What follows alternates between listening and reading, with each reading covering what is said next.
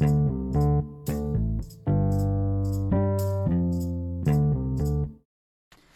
สดีครับ วันนี้มาฟังพอดแคสต์ของตั้งที่รัฐจะดีอีกครั้งนะครับ อ่าเป็นพอดแคสต์ที่การมีวินัยแล้วก็การมีชัยชนะเล็กน้อยในแต่ละวันนะครับ วันนี้ผมจะมาคุยเรื่องการมีชัยชนะในการฝึกทำสเก็ตดู5 minutes ผมนะครับได้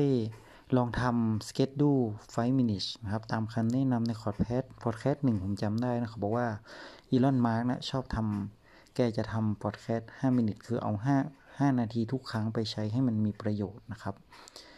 แต่หลังจากที่ผมใช้แล้วเนาะ5 minutes ค่อนข้างจะละเอียดมากนะครับ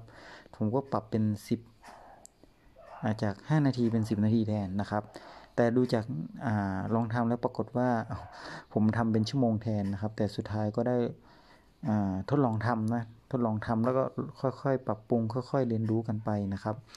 อย่างน้อยก็ได้บรรทุกเรียนรู้ว่าตอนแรกได้ทำแล้วมันเป็นยังไงบ้างนะครับพอมาถึงวันนี้นะผมก็มีการปรับปรุงเพิ่มเติมนะครับ โดยการเพิ่มให้ความสำคัญของงานลงไปด้วยนะครับว่าบางครั้งที่เราเขียน schedule 10 minutes ลงไปเนาะ5 minutes หรือ 10 minutes ลงไป เราก็ไม่รู้ว่าเอ้ย งานไหนมันสำคัญงานไหนมันไม่สำคัญ ว่าจะทำงานไหนก่อนจะทำงานไหนหลังนะครับ ก็ควรจะมีการทบทวนด้วยนะครับ จากนี้ไปผมก็เลยมีอะไรที่มันปรับปรุงเล็กๆน้อยๆสำหรับผมเองนะเป็นทริปนะเป็นทริปของผมเองตอนแรกผมก็เขียนสเกจดูเป็น 10 minute ด้วยปากกาสีดำก่อนนะครับ หลังจากนั้นพออันไหนที่มันได้ตามแผนก็ปากกาสีแดงติ๊กถูกติ๊กถูกแต่อันไหนที่ไม่ได้ตามแผนก็จะเป็นปากกาสีแดงเขียนสเกจดูใหม่นะครับ เพื่อให้รู้ว่าเอ้ยมีการเปลี่ยนแผนในบางอย่างนะครับ โอเคเนาะ เราก็ต้องลองดูทำไปก่อนนะครับว่ามันติดอะไรบ้างแล้วควรปรับปรุงในแบบฉบับของตัวเราเองนะครับ สิ่งสำคัญในตอนนี้สำหรับผมก็คือในเรื่องของ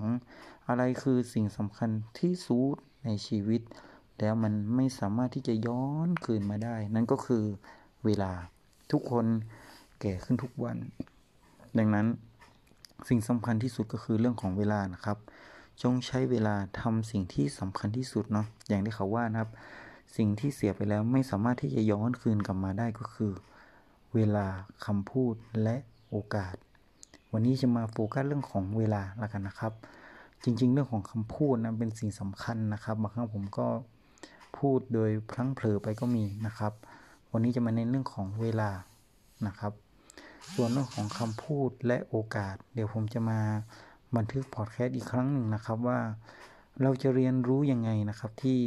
ที่ผมพูดในแต่ละวันนะมันมีข้อดีข้อเสียและโอกาสที่ผมได้ผมจะทำยังไงที่ผมจะสามารถเก็บโอกาสนั้นมาได้นะครับ วันนี้ก็มาโฟกัสเรื่องของเวลาแล้วกันนะครับ วันนี้สวัสดีครับ